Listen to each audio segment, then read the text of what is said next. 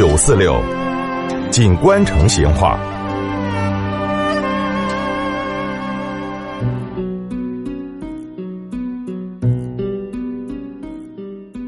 听众朋友，在现在的乐英堂街的西边，有条连接玉沙路跟方正街的小街，叫福德街。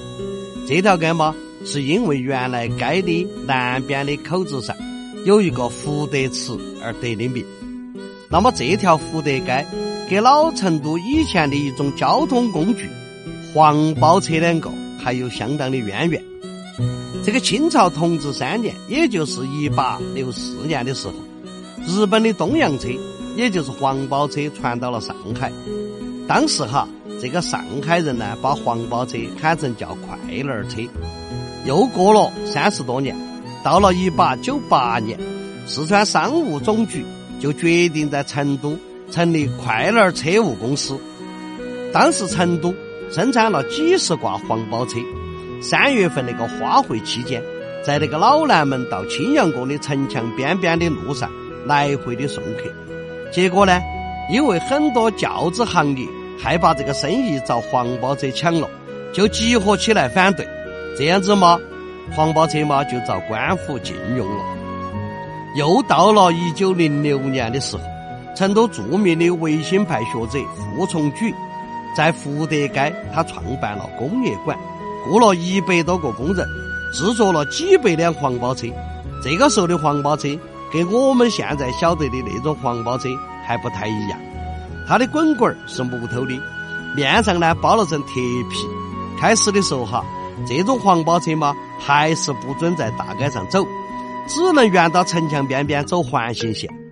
但是由于这种车辆的确就算是当时最先进的这个交通工具了，很受市民系的欢迎，所以不到两年就冲破禁令。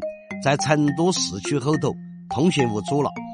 这之后，这个成都的黄包车嘛就越来越多，质量跟设施也就越来越好。一九二四年，有个叫胡俊全的人，就在走马街办了个利通橡胶人力车公司，一下就生产了九百八十挂橡胶轮子的黄包车。哦。到了一九二六年底，市政公所验车的时候，成都嘛已经发展到了五十四家车行、四千五百三十一挂黄包车的规模了。黄包车嘛，也就成为市区后头最主要的交通工具了。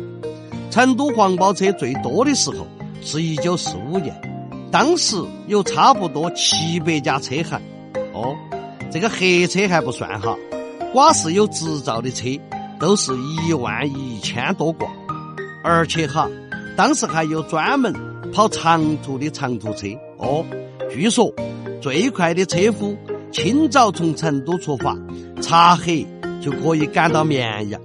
当时那种路况，那种学度嘛，就简直不得了了哦，真的可惜人才了。要是挑到今天，把那些苦力西弄到奥运会高上去。哪儿还有啥子博尔特流向的火烤呢？嘿，真的哦。到了一九四九年，成都登记的黄包车都还有将近八千挂。之后哈，政府又采取了多种途径，逐步减少黄包车。到了一九五八年，黄包车在成都嘛，基本上就遭淘汰了。这个城市的交通运输的功能就被三轮车取代了。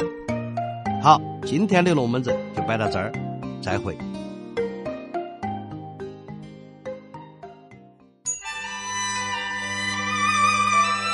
成都的味道，耶，硬是有点长哦。